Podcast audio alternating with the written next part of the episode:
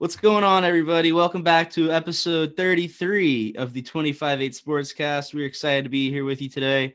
I'm Tommy Fink, and alongside me today, as per usual, is the hopeful Miami Heat fan of next season, Jett Rosenstein. Jett, yeah, I'm, I'm excited to be back after a little bit of a break. Um, one of our one of the guys on our team decided to take a vacation in the middle of prime podcasting season, which is unfortunate, but uh, we're back. We're ready to go. A lot to catch you guys up on. And um, Ken's here. Penelope's under Tommy's table. So we're ready to go. Jett, you just think you are hilarious. Um, so yeah, the thing is the thing. Jett Rosenstein is a fan of the Miami Heat and they lost. We'll get to that in a little while. Just wanted to make that clear to all of our listeners that didn't know that. And Jett himself, I wanted him to hear those words again. We'll start today's episode off with a few announcements about the podcast. Firstly, we are going to get back to a regular schedule recording schedule, if those words even make any together the way they were. We are going to be recording every Tuesday and Thursday, and you'll be able to listen or watch these shows every Wednesday or Friday morning slash afternoon whenever our lovely assistant, well, my lovely assistant Jett gets them up. Jett, does that sound good? Yeah, um, sounds good to me. Just hearing of this announcement now for the first time, so um, I'll have to shuffle some things around because obviously this is my uh, second, I'm on first um, priority. So yeah, funny stuff there again from Jett. Someone get this guy in the comedy club probably around the hours of like three in the morning or so. So he'll get everybody that's waking up rolling over for a glass of water, and that's about it. Jett, today we are going to be talking about just this is an episode dedicated completely to the NBA Finals. If you could please pull it together over there down in Lake Worth or Tampa, wherever you are right now. Oh, wait, that must be Tampa because I can actually see your face this time. So Jett will be in Tampa for this recording in case anyone was wondering. So we're going to talk about top 10 players in the finals. I have some honorable mentions as well. Um, and then we're going to talk about a few bold predictions that we have and, you know, just overall general takes on what we think could happen in this NBA finals. Jett, you ready for this? Yeah, I'm um I guess I'm excited to preview these finals. Yeah, I guess as well. I'm going to start off with my honorable mentions. First, two guys that, you know, this finals would not be possible without, and that is Jimmy Butler and Bam Adebayo. Um, we would not see the finals, the very entertaining finals that we are about to see coming up here tomorrow night if it wasn't for, well, the Miami Heat choking as they do best. So thank you for Bam and Jimmy. Um, few games that you guys combined for like 12 points, but it's okay. I, I appreciate it. I do because now we get to watch a much more competent team face what looks to be a Warriors that may even be the best team that they've been since KD left. So that is to be determined. But yeah, the, the first... unfortunate the unfortunate thing though now is this is just not going to be a competitive series. You were looking at a very competitive series with teams that have plenty of finals experience. Now you have a Celtics team walking to an NBA finals, and they're about to get a rude awakening. Not one player on that team has yet to play in an NBA finals. When you look up and down that Golden State Warriors team, plenty of finals experience, plenty of final success. That's kind of foreshadowing what my NBA final prediction is going to look like. You done? Go for it. So my first two real honorable mentions are going to be Derrick White and Payton Pritchard. Um, I think that these two guys they are very impactful players on the series. We saw Derrick White take over, and I think game five or six against the I think it was five, uh, game five against the Heat, and that obviously his performance was basically the, the sole reason that they won, as well as Kyle Lowry's performance. But uh, very good game for him, and then and Pritchard is he's a dead eye shooter from pretty much anywhere beyond the arc. A lot of guys that play his style of game can only shoot from the corners, but uh, he, he's a bit more lethal because he can do it from just about anywhere. Jett, do you have any honorable mentions? Yeah, um, just a, f- a few guys that I wanted to touch on that aren't on my list. Um, Otto Porter Jr., uh, someone that we may not be hearing a lot about. Uh, he has had a, a significant impact not only on the offensive side of the ball, but the defensive side of the ball as well. A 6.8 net rating, which combines for a 110 offensive rating and a 103 defensive rating. So he's one of those guys that kind of goes under the radar and is performing at a at a very high level and in a very key role player situation that is going to help this Warriors team in these finals.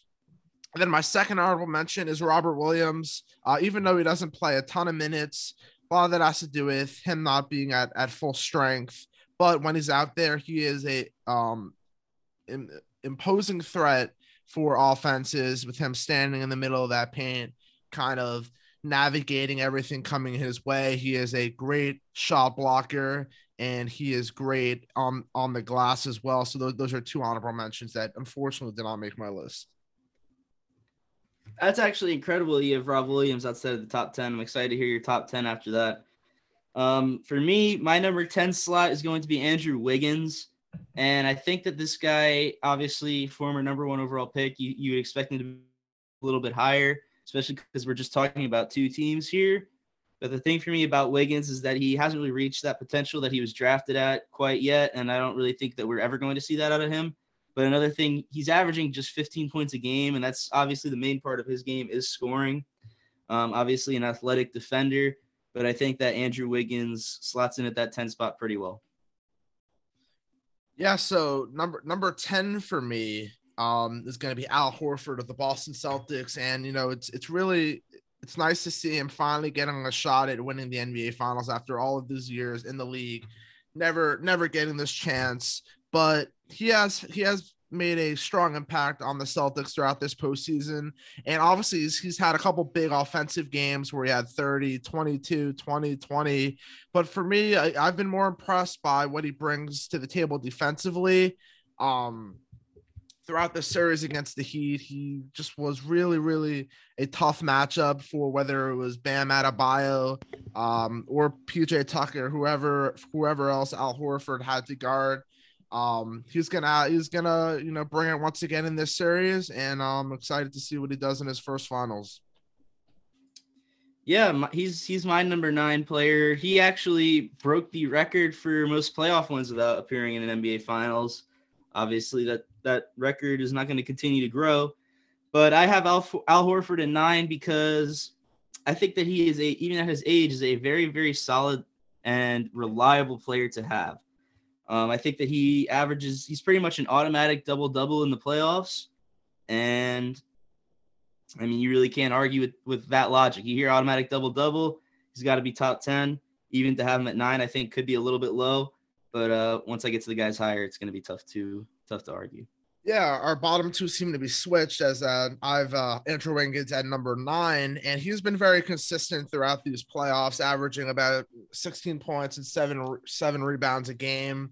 Um, there's actually only been three games where he's been in the negative um, in, when it comes to plus minus, and obviously, you know, he, he's able to score score, and he's been scoring at a much higher level this season, but he also brings it defensively and I'm I'm really excited in in what I'm expecting to be a matchup between uh, Jayson Tatum and uh, Andrew Wiggins. My number eight player is going to be Jordan Poole, and the thing for me is that the only reason I have him higher than Horford and Wiggins is just because he has that he has that ability to where if he drops 30 points, you wouldn't really be shocked the other guys, if they drop 30, that's like that's their highlight game. You're talking about it for a while. Um, but Jordan, even though he's coming off the bench, he's still averaging near 18 points a game, and he is he is a as good a scorer as they come right now in the NBA. And I think that it's going to be a cold day in hell before he, you know, averages less than 15 points in, in this NBA Finals. Yeah, number eight for me, this might come to a surprise to a lot of people, but it is Derrick White. And after watching that series against the Heat, he impressed me a lot. And you may remember when the Boston Celtics were struggling in the regular season, they went out and made a trade with the San Antonio Spurs, and that was to acquire Derrick White. And while that was probably not the sole reason why they ended up having so much success in the second half of the season, Derrick White sort of just stabilized their defense and brought it to the level where it is today. And in these playoffs, we've seen he does have the ability to not only make you know three point shots, but able to drive drive to the lane and also be a facilitator. While he, while he's not going to light up the box score, um, he is a nice piece coming off the bench for the Celtics team. And when the Celtics have their second unit going against the Warriors' second unit, um, I'm excited to see see the matchup between most likely Jordan Poole and Derrick White, which which should be very entertaining. My number seven slot is going to be Robert Williams, and I think that you disrespected him a little bit by having him out of the top ten. Robert Williams is not the guy that's going to turn the box score and just turn it into a match and gasoline, but what Robert Williams is, Jett, is Robert Williams is the best bucket defender in this series, and he showed that all through the uh, Brooklyn series, as well as when he was available in the Miami Heat series. So Robert Williams is is a guy that you don't want to like. It, it's going to be tough. I think Draymond Green even came out and said, you know, you know, you're not going to score uh, inside against Robert Williams. We're going to have to find other ways to score. And when a team is game planning around you like that, that's it's very tough to keep him outside of the top 10. And I'm surprised he did.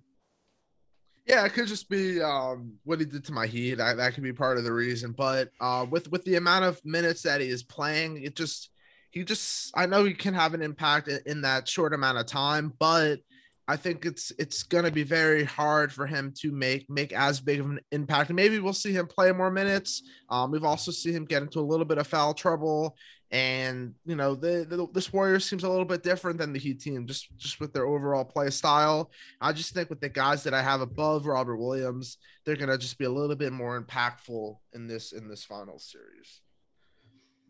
So disagree so number seven for me. Disagree hard. Disagree very hard. That's fine. Uh, you don't really you don't really know ball yet. You're still very, very foul trouble. Very... Foul trouble only because the refs were favoring yeah, the Miami Heat. That's just not true. And, and it didn't even it. work out. You just so. you don't know ball yet. still in the early stages. Not a problem there. I'm sure by next. Sorry, you got Derrick White in the top eight, but You'll, Robert Williams not in the top ten. By by next though. postseason, you should be up to par with with the rest of uh, the 25-8 crew. I am expecting.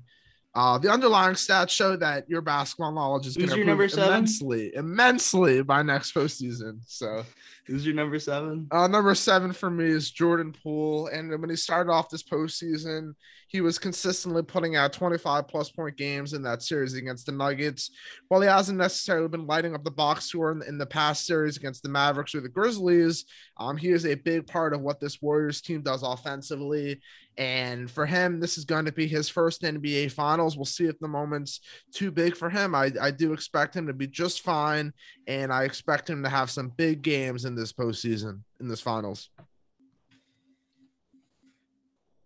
My number six is going to be Marcus Smart, the reigning defensive player of the year.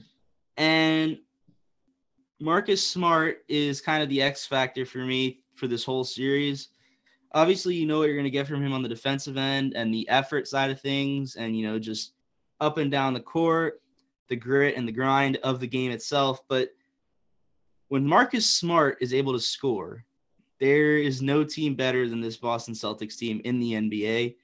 Um, and if Marcus Smart can, and obviously his games of dropping 20 plus are pretty few and far between, but if he can string together two or three, I wouldn't be surprised if Boston sneaks this, sneer, this series uh, from the Golden State Warriors. And so Marcus Smart is going to slide in at the sixth slot. Wouldn't be surprised if he is the most like impactful slash the game is determined based on how he plays type player in the series. Yeah, I also have Marcus Smart at number six, but I have him at number one for most likely to earn an Oscar uh, with the performances he continues to put on in this postseason and, and really throughout his whole career. It's just miraculous. And I think we should all give him a round of applause because he deserve he deserves all the credit because he definitely earned earned some of those fouls that he drew drew you as I Jett, as I put in air quotes. Jett, but let me let me let me continue on with um why I have Marcus Smart at number at number six yeah, like Tommy said, when, when he's able to put up a 20 point game, that does a lot for the Celtics team, and it is very few far in between. Um, but we know his defense is always going to be consistent and he has a big matchup in front of him. I expect him to be closely guarding Steph Curry. And if he's able to lock him down, that's going to go a long way in improving the Celtics' chances to win this series. Give me Marcus Smart at number six. You know, it's funny, Jett, and everybody who may be listening to this. Right before we hopped on the Zoom and right before the recording, uh, I heard very confident words from Jett Rosenstein here. And, and you know what Jett told me? Jett, do you know what you told me? What did I tell you? You told me that you were over it. And you told me that this heat loss didn't bother you very much and that it doesn't bother you at all anymore. Uh, I didn't even really need to instigate anything here. You just instantly saw the name Marcus Smart and got triggered at it. So maybe we can revisit this later in the show, but it, it's very evident that you're not over it yet. At number five, I do have Klay Thompson. He's averaging 20 points a game in this playoffs. Um, had a monster game in game five to eliminate the Dallas Mavericks, who I had, you know, just on a, a glimmer of hope going to the NBA Finals, mostly for ratings. Uh, that didn't work anyways. But the thing here is that Klay Thompson is still the same shooter and scorer that he always was. His defense is obviously not as good as was when he first came out of college from USC. But I think that Klay Thompson is going to continue to be the scorer that Steph Curry needs to elevate to the finals. I mean, this team is pretty much the same exact team that it was the last two years, minus Klay Thompson. And they didn't sniff the finals. And now all of a sudden, Klay comes back from injury, and this team is instantly back to that same competitive team that it was um, in the Kevin Durant era and just a little bit after that as well. Yeah, I just want to just a quick analogy so people can understand why why actually Tommy picked the Dallas Mavericks to win the NBA Finals. So, like I mentioned before, his NBA NBA knowledge is not up to where we wanted, and that's fine. Still very early in the ball game here, but I like to classify Tommy's um, underlying metrics sort of like Alec Bohm's profile. Um, the metrics suggest he should be doing much better, but it's just really not there yet. And with time, the metrics will even out. Tommy will gain some more knowledge after, you know, he watches some basketball games and he'll be right up to par. But um, I don't want to ramble too much on that. Everyone kind of understands what my draft is, and I'm sure Penelope can can say the same as well. But number five for me is going to be. I Draymond. don't know who Penelope is. Penelope under your desk. Just look down. Uh, number five for me is Draymond Green. Um, obviously the defensive anchor for this Warriors team. We never expect expect him to put up a ton of points offensively, but he makes his money on the defensive end. We saw that in all the previous Golden State Warriors finals runs. Whoever Draymond Green is on, he could be switching on to Tatum. He could be switching on to Jaylen Brown. Um, he's sure to give whoever his matchup is a tough time. And, you know, in in this series, I expect that impact to be just the same, and obviously he'll, he'll throw some points in um, as well during the series. Yeah, I have Draymond Green at four. I have him one slot ahead of Klay only because obviously we know what he brings to the table defensively, um, as well as facilitating wise. But Draymond Green, he is actually all players in the NBA Finals in assists right now. So he that part of his game is just as high as it's ever been. Um, obviously, the defense is still there and will be there. And I think Draymond Green has a bit of a chip on his shoulder. Uh, oh, Marcus Smart won Defensive Player of the Year. Well, let me show you why I think I should have won. Um, and I think that Draymond Green is going to have a monster series. And I think that he will be the determining factor in what I will get to a little bit later in why I think the Golden State Warriors are primed to win this series. Yeah, number four for me is Jaylen Brown of the Boston Celtics. And so far in this postseason, um, he leads all uh, postseason teams in travels not called by officials.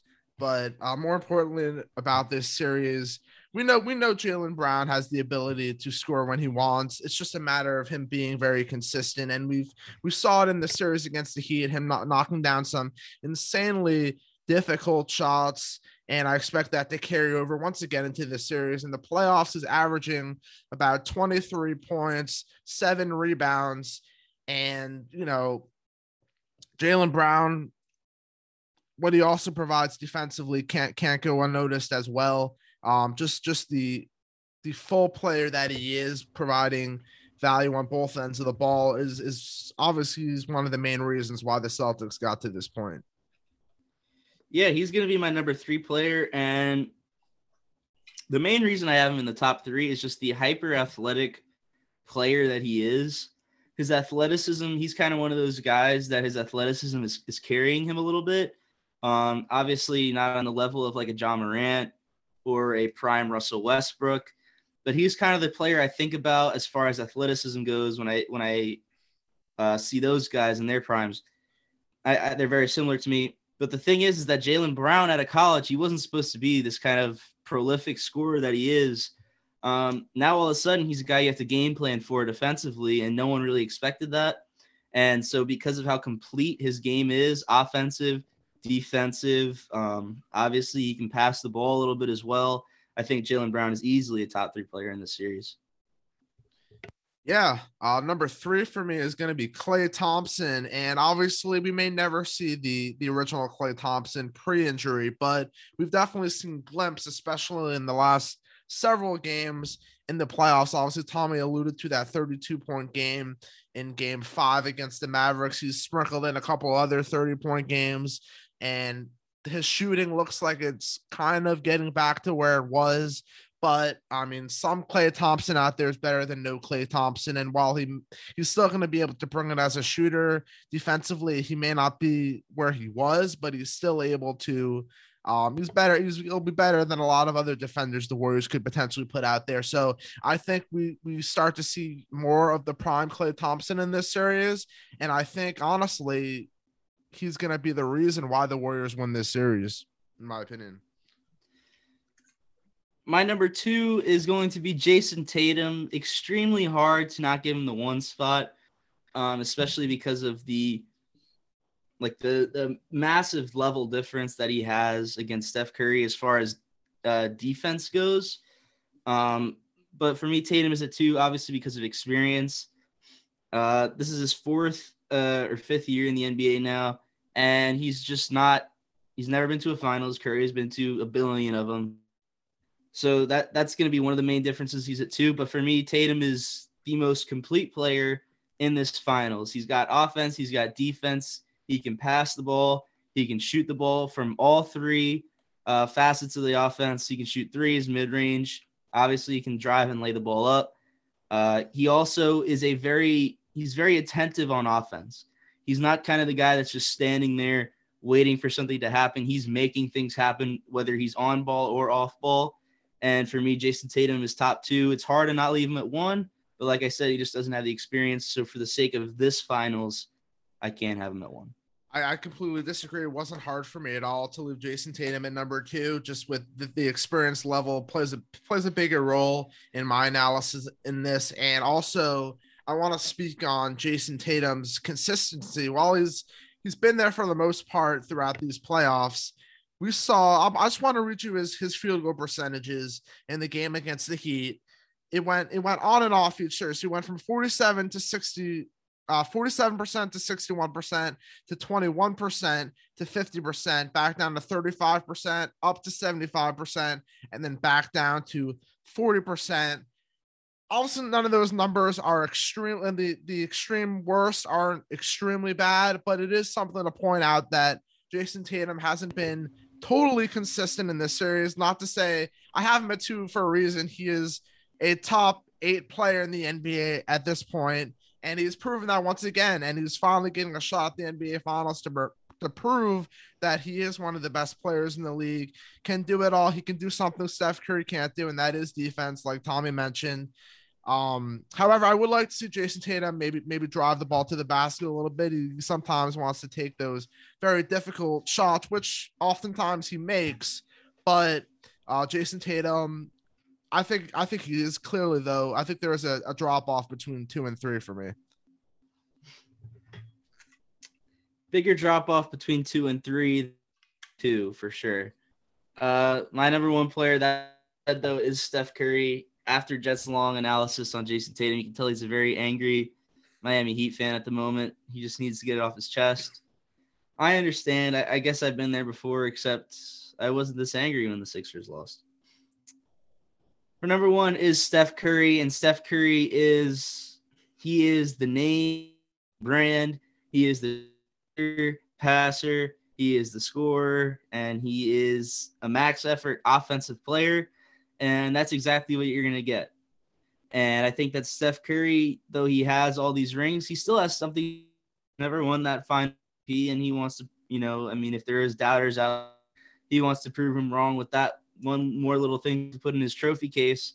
And I think that Steph Curry is the number one player over Tatum, like I said, because of his experience in this big moment that he's been here plenty of times. Um, his health is finally starting to get there. We haven't really seen a healthy Steph Curry for a long, a large portion of this season, and I think that that can attribute to some of his statistics being down a little bit. But Steph Curry is going to be the prolific scorer and three point shooter that we've seen in in years prior. Yeah, number one for me uh, is also Steph Curry. And enough cannot be said what he's been able to accomplish so far in this his career. Um, being in all these finals, winning all of these awards, whether it's MVPs, All Stars, scoring champs, breaking numerous records. Um, and, and the biggest thing that separates him from all the other players players on this list is not only the experience, but the ability to shine in these kinds of moments. And and that's kind of what you need. Um, NBA Finals teams that win or tend to have a superstar player, and Steph Curry is definitely that superstar player. While he struggled sort of down the stretch in the regular season, he seems to have picked it back up here in this postseason. He hasn't had a game under uh, 14 points in this postseason every game in double digits with a good amount of 30 point games and the three point shooting has definitely come alive as well. Obviously, defense is, is always going to be an issue, but I think with him and his matchup, most likely with Marcus Smart, that shouldn't be too big of a worry for him. So give me Steph Curry to round out my list at number one. Okay, a few other a few other things to mention prior to the series. It looks like that we will probably see Gary Payton, if not game one, definitely in game two. Um, and that's just that's another piece to this giant Warriors beast um, that this Boston Celtics team does have to face. Obviously, he provides a ton of defensive help. Gary Payton does, and I'm expecting this very good series. But um, real quick, Jett, let's go ahead and look over our top tens. So for me, I have five and five. I have five Warriors and Celtics. My two honorable mentions, though, Celtics players. Um, and that you know, looking at just that, you would think, well, I'm leaning towards the Celtics side. They have two of the top three players. They also have more players within my list of players that I thought should be mentioned. But the thing is, obviously, we've talked about this quite a few times already on the show, is experience. And then, you know, another thing is I think that the coaching side as well, the Warriors do take home. So I think that the Warriors win the series, but we can get to that in just a little bit. Yeah, I also have five and five on my list. Um, with two of my top three being actually Warriors players, so that kind of um tells you why I'm picking out of spite. I mean, out of my analysis, um, why I have those those two Warriors players at the top of the list. But yeah, top top ten NBA players for me in in these 2022 finals, which I'm really looking forward to. Okay. Jett, you are. I mean, I'm. I feel bad for you. You you were really riding on the heat. Like we've heard for months and months now. Well, the Heat are the best team besides the Phoenix Suns. Obviously, they they were all year, all year long. They were. No, they actually yep. were not. All year long, they were. No, the problem is, is that they just they tried way harder than everybody else in the regular season and ultimately really well they, they were missing half of their team for half ultimately games, so. ultimately injuries came back to bite them so like all like know. all season long for number one no. seed with Bam and Jimmy missing a bunch of games as is. I mean that's with Omer Yurtseven getting big minutes. So it's Yurtseven, but so the thing here, Jett, and this isn't a Heat episode by any stretch of the imagination, but you want to make it one, I, so let's do it. The thing here that I do want to highlight is this was their year of opportunity.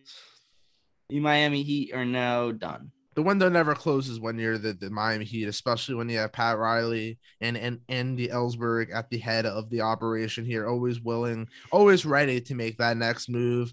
The Heat Very are, true, are the but the Heat. The, Heat. is- The Heat are not a team that misses the playoffs very often. They're one of the most consistent and um, well operated franchises in the league, and I would not be surprised at all if they are back in the Eastern Conference Finals with a chance to get to the finals after they make a very very big move in the offseason.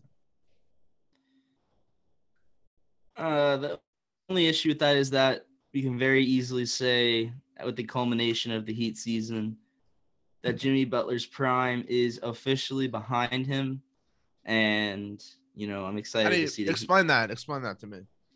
Uh, Jimmy Butler, you want, you really want me to explain it? Explain it, yeah. Because I'm not fooling around, and this Explain it might hurt your feelings. Okay, Explain Jimmy it to me. Butler is a high intensity, high intent player, and he always has been.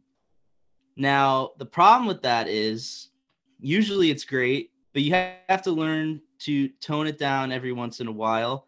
And Jimmy Butler, with a very high intent, high intensity play style, offensively and defensively, knee issues are not going to go away. These these injuries are now going to linger for the rest of his career, um, especially because as you age, you don't heal as you used to. Obviously, the guy's not 40 years old yet, but he is getting over the cusp of you know what you consider the peak performance of athletes in major team sports.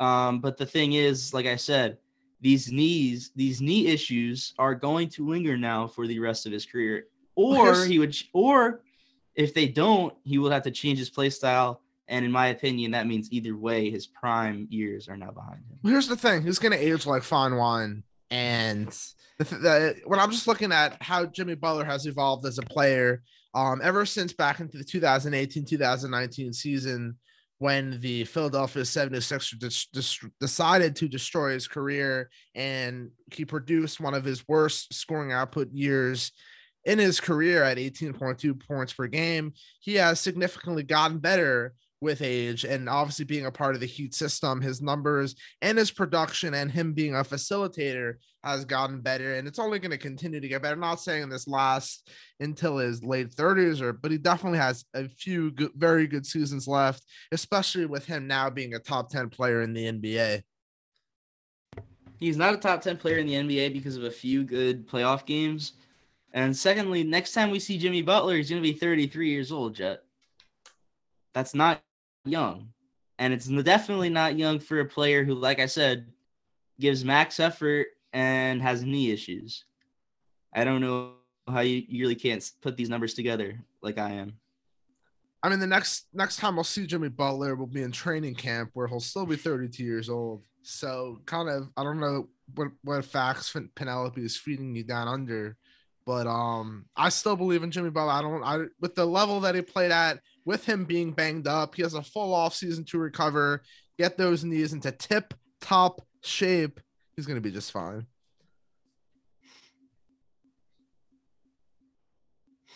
I do Let's- apologize for on- everyone let's listening to this. though. Let's move on though. I do apologize to everyone listening to this on behalf of the whole 25-8 sports team. Obviously, me, my understudy Jett Rosenstein, is romantic relationship with Ken, um, who sometimes does appear on this show. I do apologize on behalf of all three of us.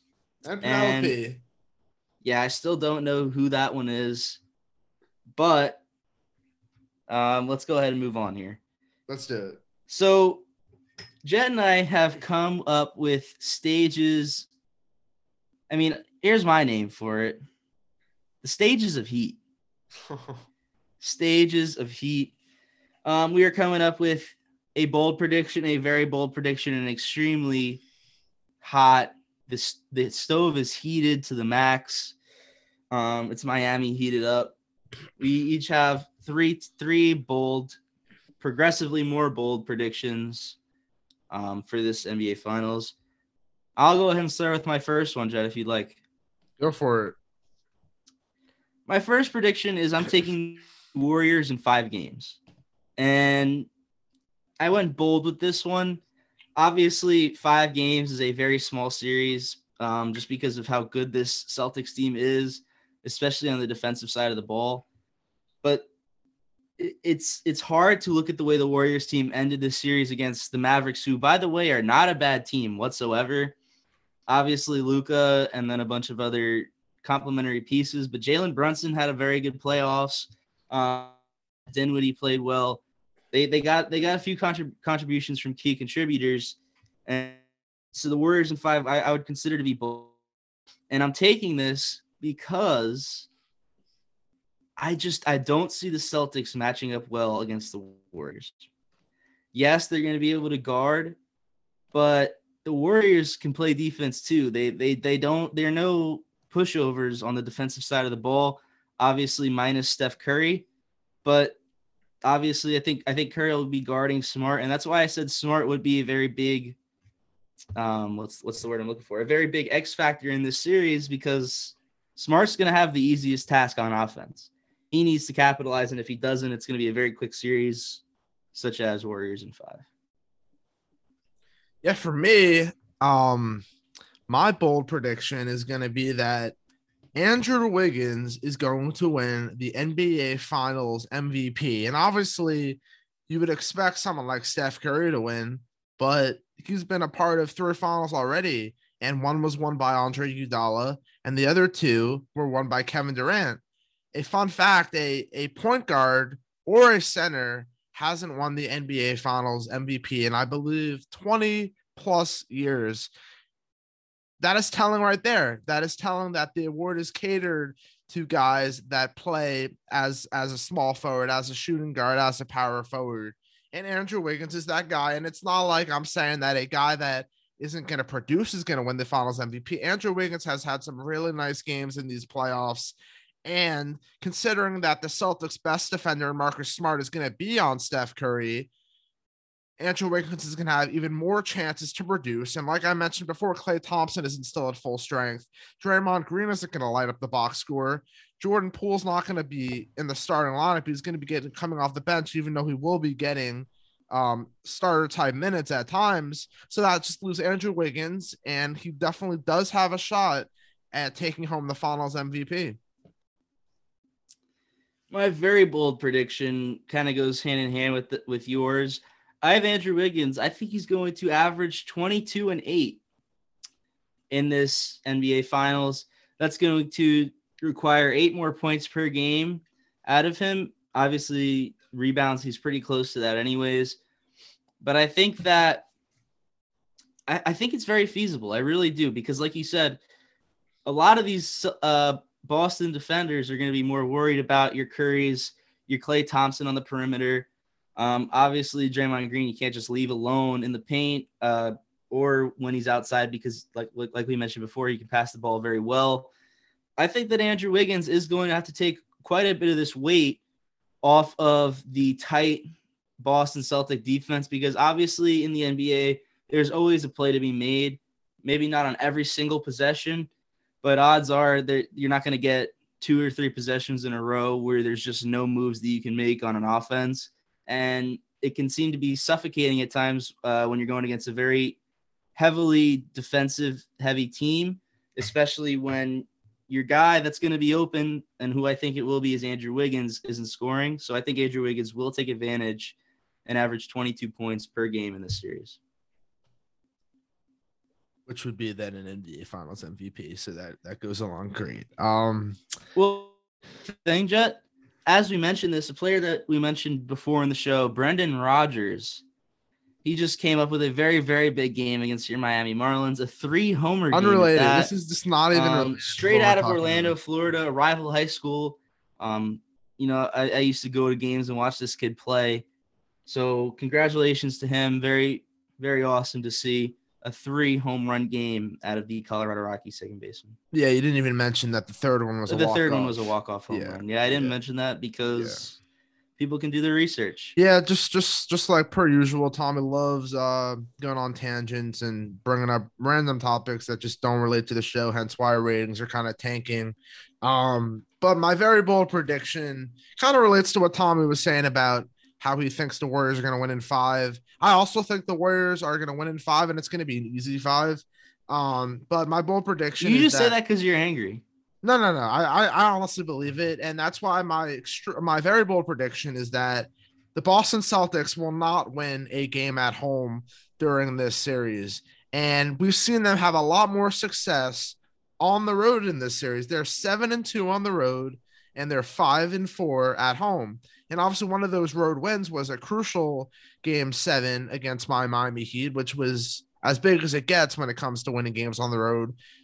Once upon a time, away teams were never supposed to win these types of games at home at on the road, but now they're teams like the Celtics are finding ways to do it. So if I just want to, you know, stack up how I think this series is going to go, I think both teams split in Golden State, but then I think Golden State wins both games in Boston, and then they they finish off the series back in Golden State with a win. Hence, they win the series 5 1 4 1, and Boston doesn't pick up a home game.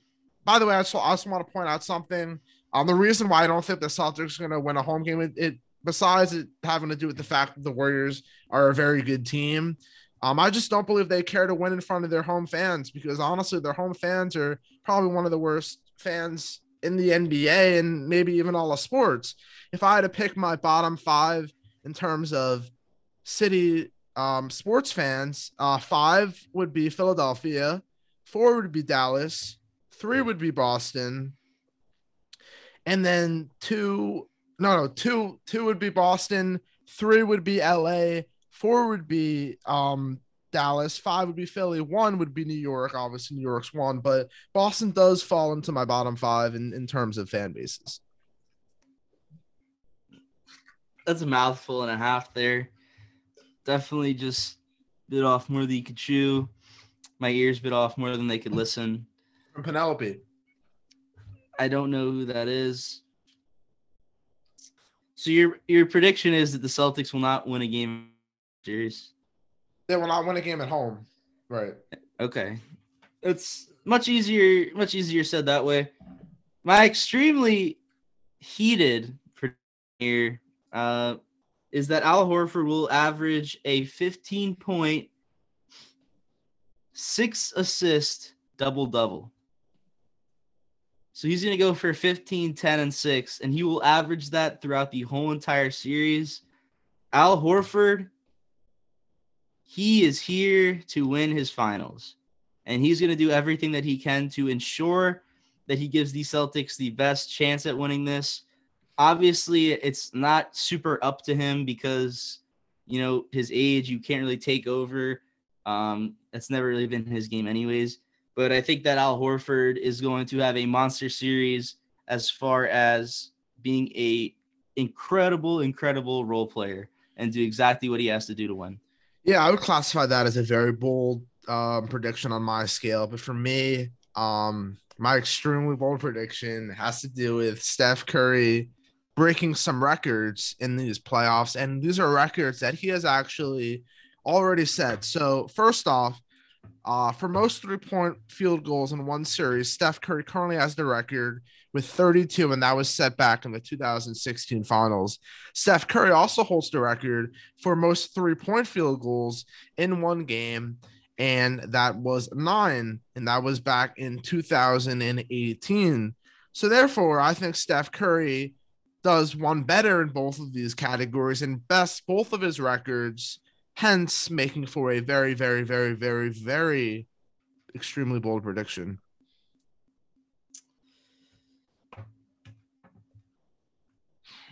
Thoughts? Didn't Shake Milton hit 15 in a row one time? That, no, that's a, that's a genuine question. I I saw a tweet that asked who hit who's hit the most ever. The number is 15. A lot of the replies were Shake Milton. I really can't find the answer on Google. well, I'll I'll get that to Ken and um okay, yeah, tell Ken tell Ken to figure that one out. Nice, extremely bold predictions there. So run them back to me just so I can write them down a little bit slower. Yeah. Um Andrew Wiggins will win. The, no, no, no, no, just just the Curry one. Oh, just the Curry one. Uh, Steph Curry breaks two of his own records most three point field goals made in one series. And In most, five games? yeah, Wow. Crazy there, Jett. and most three point field goals in one game. Interesting. All right. Well, this will be our Well, which- first. I, uh, I need to clarify something because obviously I'm getting some chuckles. Um, all of these predictions don't link with one another. So when I say this, I understand that. I when, get I, when. I say this bold prediction, this is this is in the idea that it's going seven games. Okay, but your your bold prediction wasn't even that they would win in five. Your bold prediction was just they wouldn't win at home. Right, Celtics. right. So, so technically speaking, your real prediction is that they win in five, but Curry still breaks the all-time threes in a They series. they don't record. correlate these things. Like this is in a totally different universe. This prediction, Okay. right? Yeah, yeah. All right, I understand that. Uh, this will be our first uh first thing that I've written down that we'll actually be able to revisit, and I'm excited to do so because I think that you're gonna feel real stupid about leaving Rob Williams out of the top ten.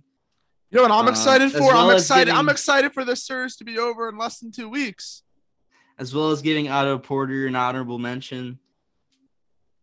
Um, but not to even talk about a guy like Pritchard or who didn't you talk about? There was another one.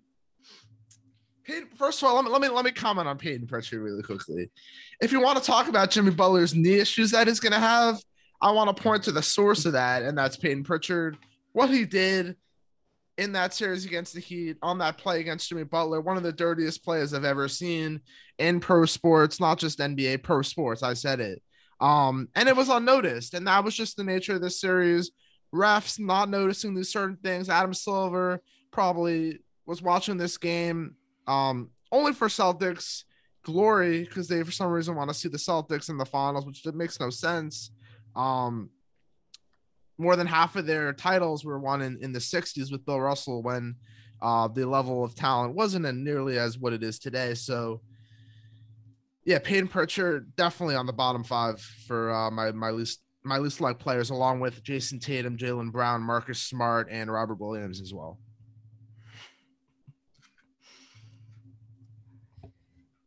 Um, if I didn't know any better, I would think that this is the first episode of a month, and this is the Miami Heat Team of the Month episode.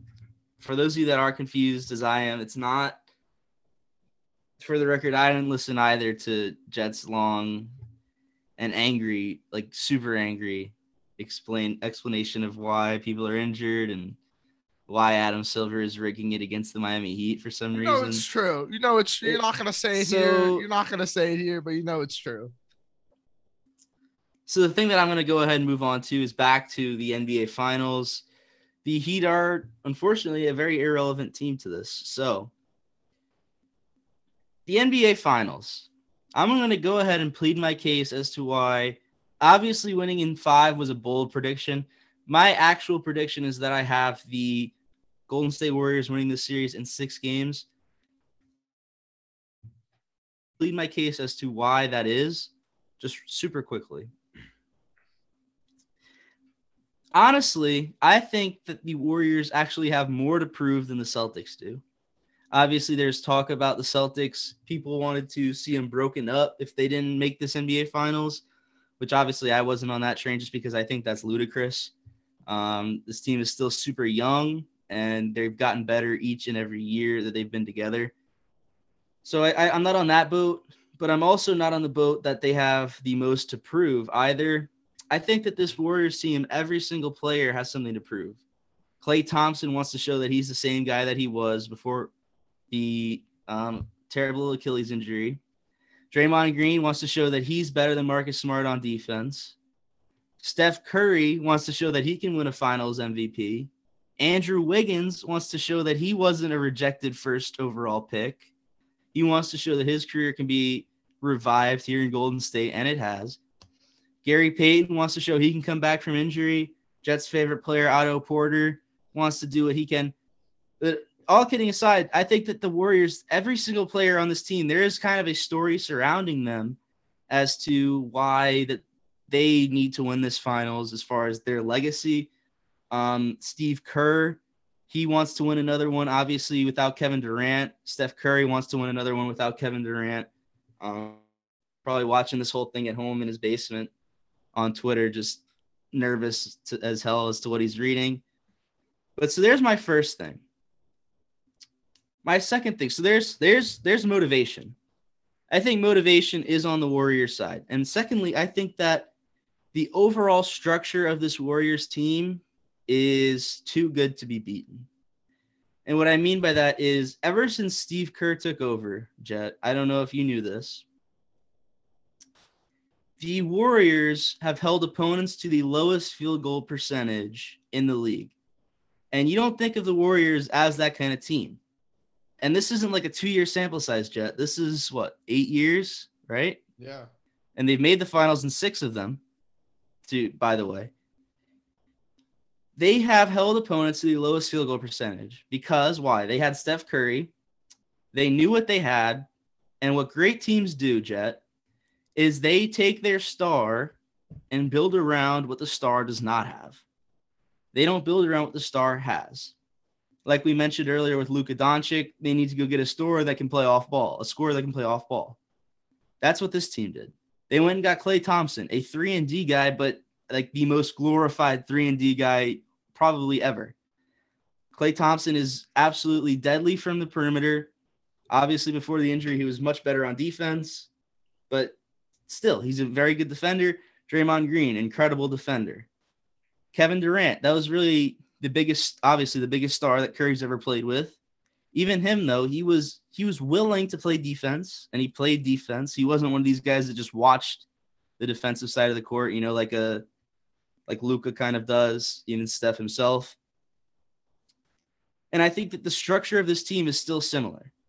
Gary Payton, Andrew Wiggins, Otto Porter, Draymond Green, Klay Thompson, blah, blah, blah, blah, blah.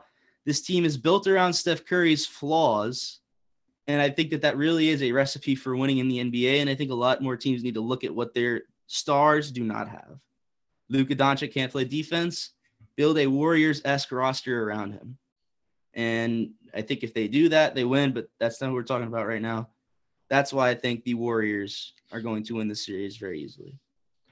Yeah, no, that was that was very well said. Uh, let, me, let me get a little bit serious here. I, I don't have the Warriors winning in five games. I do I do have them winning, but I do have them winning also in six games.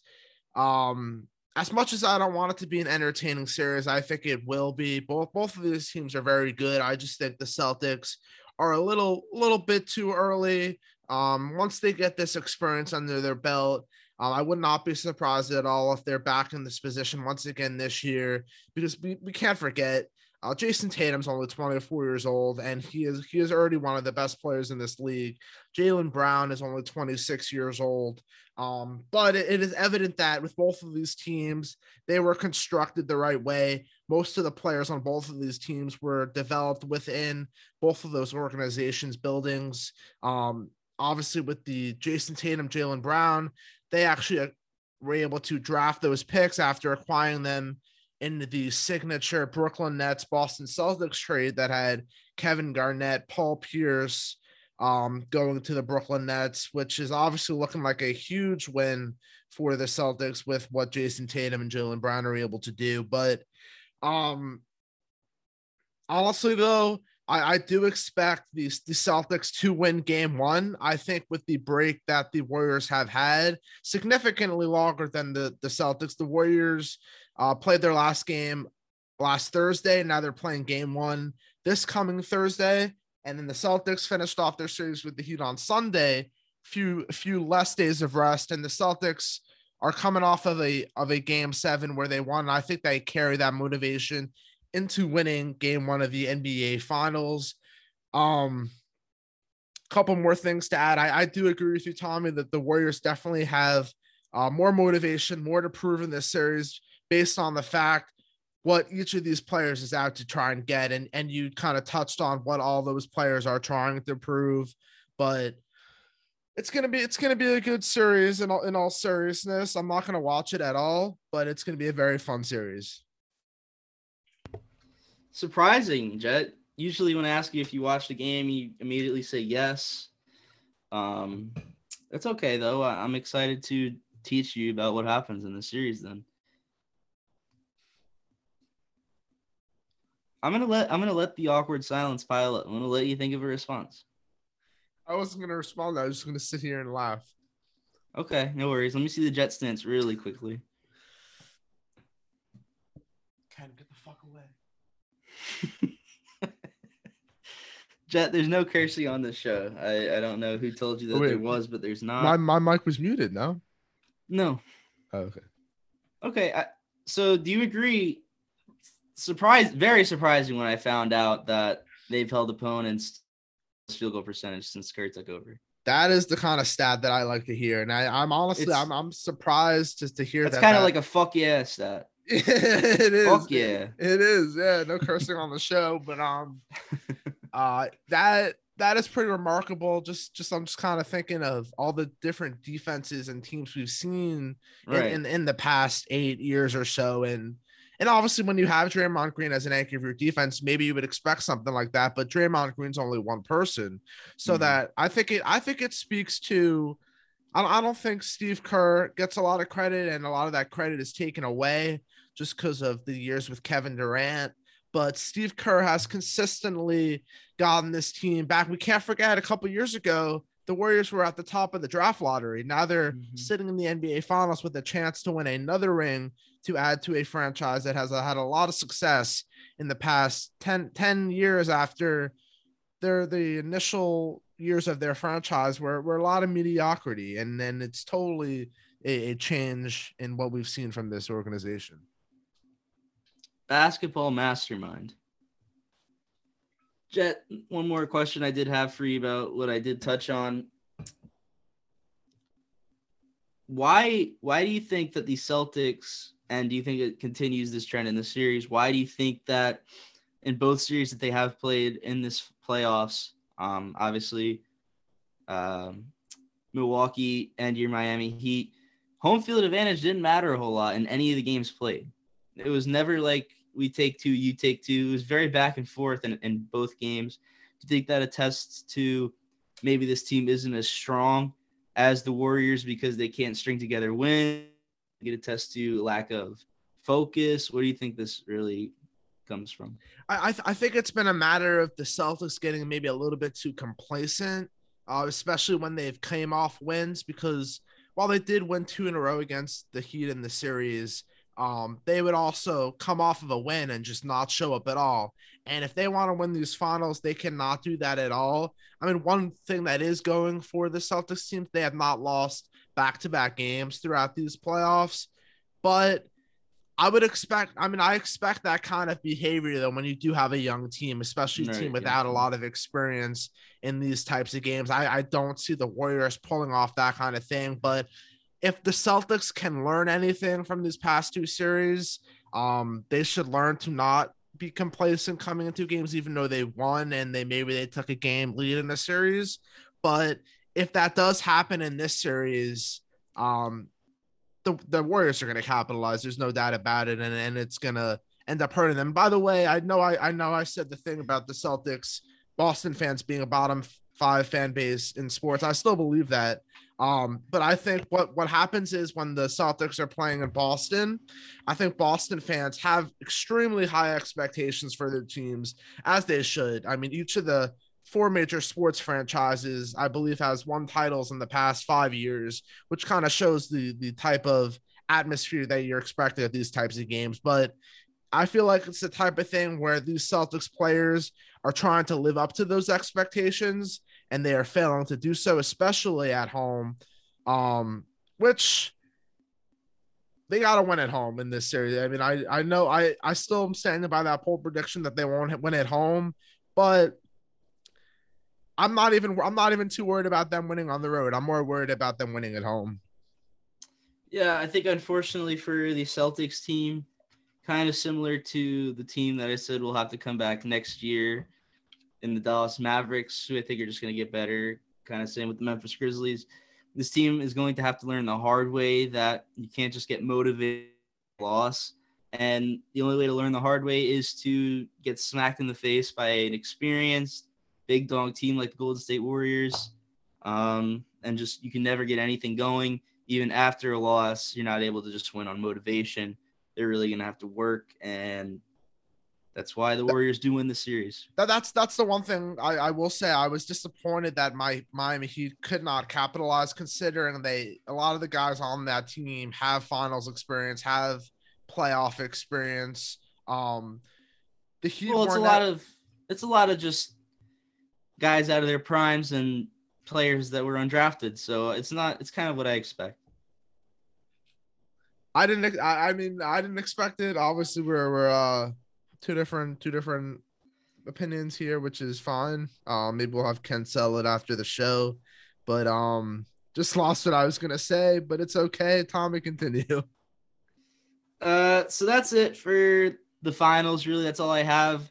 One more thing I wanted to touch on do you agree with me in the fact that I said, you know, maybe the recipe is to build around your star's flaws rather than to just add more stars around him and build on his strengths? You know, like obviously LeBron and Kyrie won. Um, but LeBron's not the type of player that you really you look at him and think of his flaws.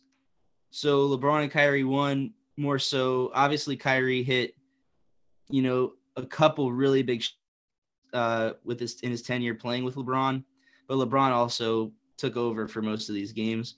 But like you, you look at play like teams that are super super into like like Kobe Bryant and Sha- Shaquille O'Neal when they won. Uh, Shaquille O'Neal was the perfect complement. Obviously, you can argue he was better all time than Kobe. That's to be that's up to kind of judgment. Obviously, centers are more important and impactful in games a lot of the time, but kind of Shaq was like the perfect complement to Kobe's weaknesses, and that's why they were able to win together. Obviously, they're both top ten players of all time, so it's kind of different. But you see what I'm saying as far as them building around Curry not being able to play defense and not really willing to play defense? Yeah, I mean, we, we saw a, a brief period of time where all teams would do would throw money at superstar players and just add on to current superstar players um, doesn't didn't matter what kind of weakness they needed to fill. They just wanted to add the best players. And for many teams like like the Heat, I mean that's a different scenario since you added at that point in time probably top 10, top 15 players in the league. But I, I do think as we go into the next several years of NBA basketball, I think it is a better better idea. And I agree with you that teams start to target some of the weaknesses that they have because if you if you add a strength onto a strength compared to adding a a strength to cover up a weakness if you're covering up that weakness, you're going to have more success than just covering up a current strength. And for the Mavericks to find a piece that'll complement Luka is definitely going to help them. Um, even besides adding a shooter, just to add on to that, I think you could definitely use an upgrade to Maxi Kleber. He is not the answer at the center position at all, but definitely definitely that the Shaq Kobe analogy is is perfect, even though they are extremely talented players, some of the best players to ever play this game. But I do agree with you that that is the direction that teams should look to go into because when you add a player like a Russell Westbrook and try and mix him with Anthony Davis and LeBron James, yeah, those are all players that we've seen time and time again perform in this league, but that wasn't the right complementary piece to LeBron and AD and Russell Westbrook. Right. Even I think adding James Harden to the Sixers or James Harden and Kyrie Irving to Kevin Durant's Brooklyn Nets. Um, and th- these are all things that we can talk about after this. This is kind of off-season topic. On, on, paper, on paper, it looks good, but it right. doesn't. It and it never solve. has worked yeah. out. Right. Obviously, Blake Griffin, the greatest player of the past 25 years. So these are all or I meant dunk contest player. My my uh, mistake. Yeah, yeah, yeah. So these still, are all still early. Still, still uh, that um expected batting average. It's still still low. So no worries there. I'm gonna let Jett off the hook here without a word of the day segment. I know it still still hurts, but I am going to insult him at some point here in the outro. But you know that's to be determined when it happens, or even if it does thank you guys so much for listening. Fuck you, Jett. Uh, this has really been a great episode of the 25-8 podcast. We appreciate all of our viewers and Tommy. This is Jett, and that was the 25-8 Fuck Jetcast. Thanks, guys. I'm really hoping that the the, the refs favor uh, the Warriors in this series because obviously that's that's where the the playoffs have been. So thank Thanks, you. guys. Thank Thanks, you. guys. Thanks, guys. Thank you. Thank you.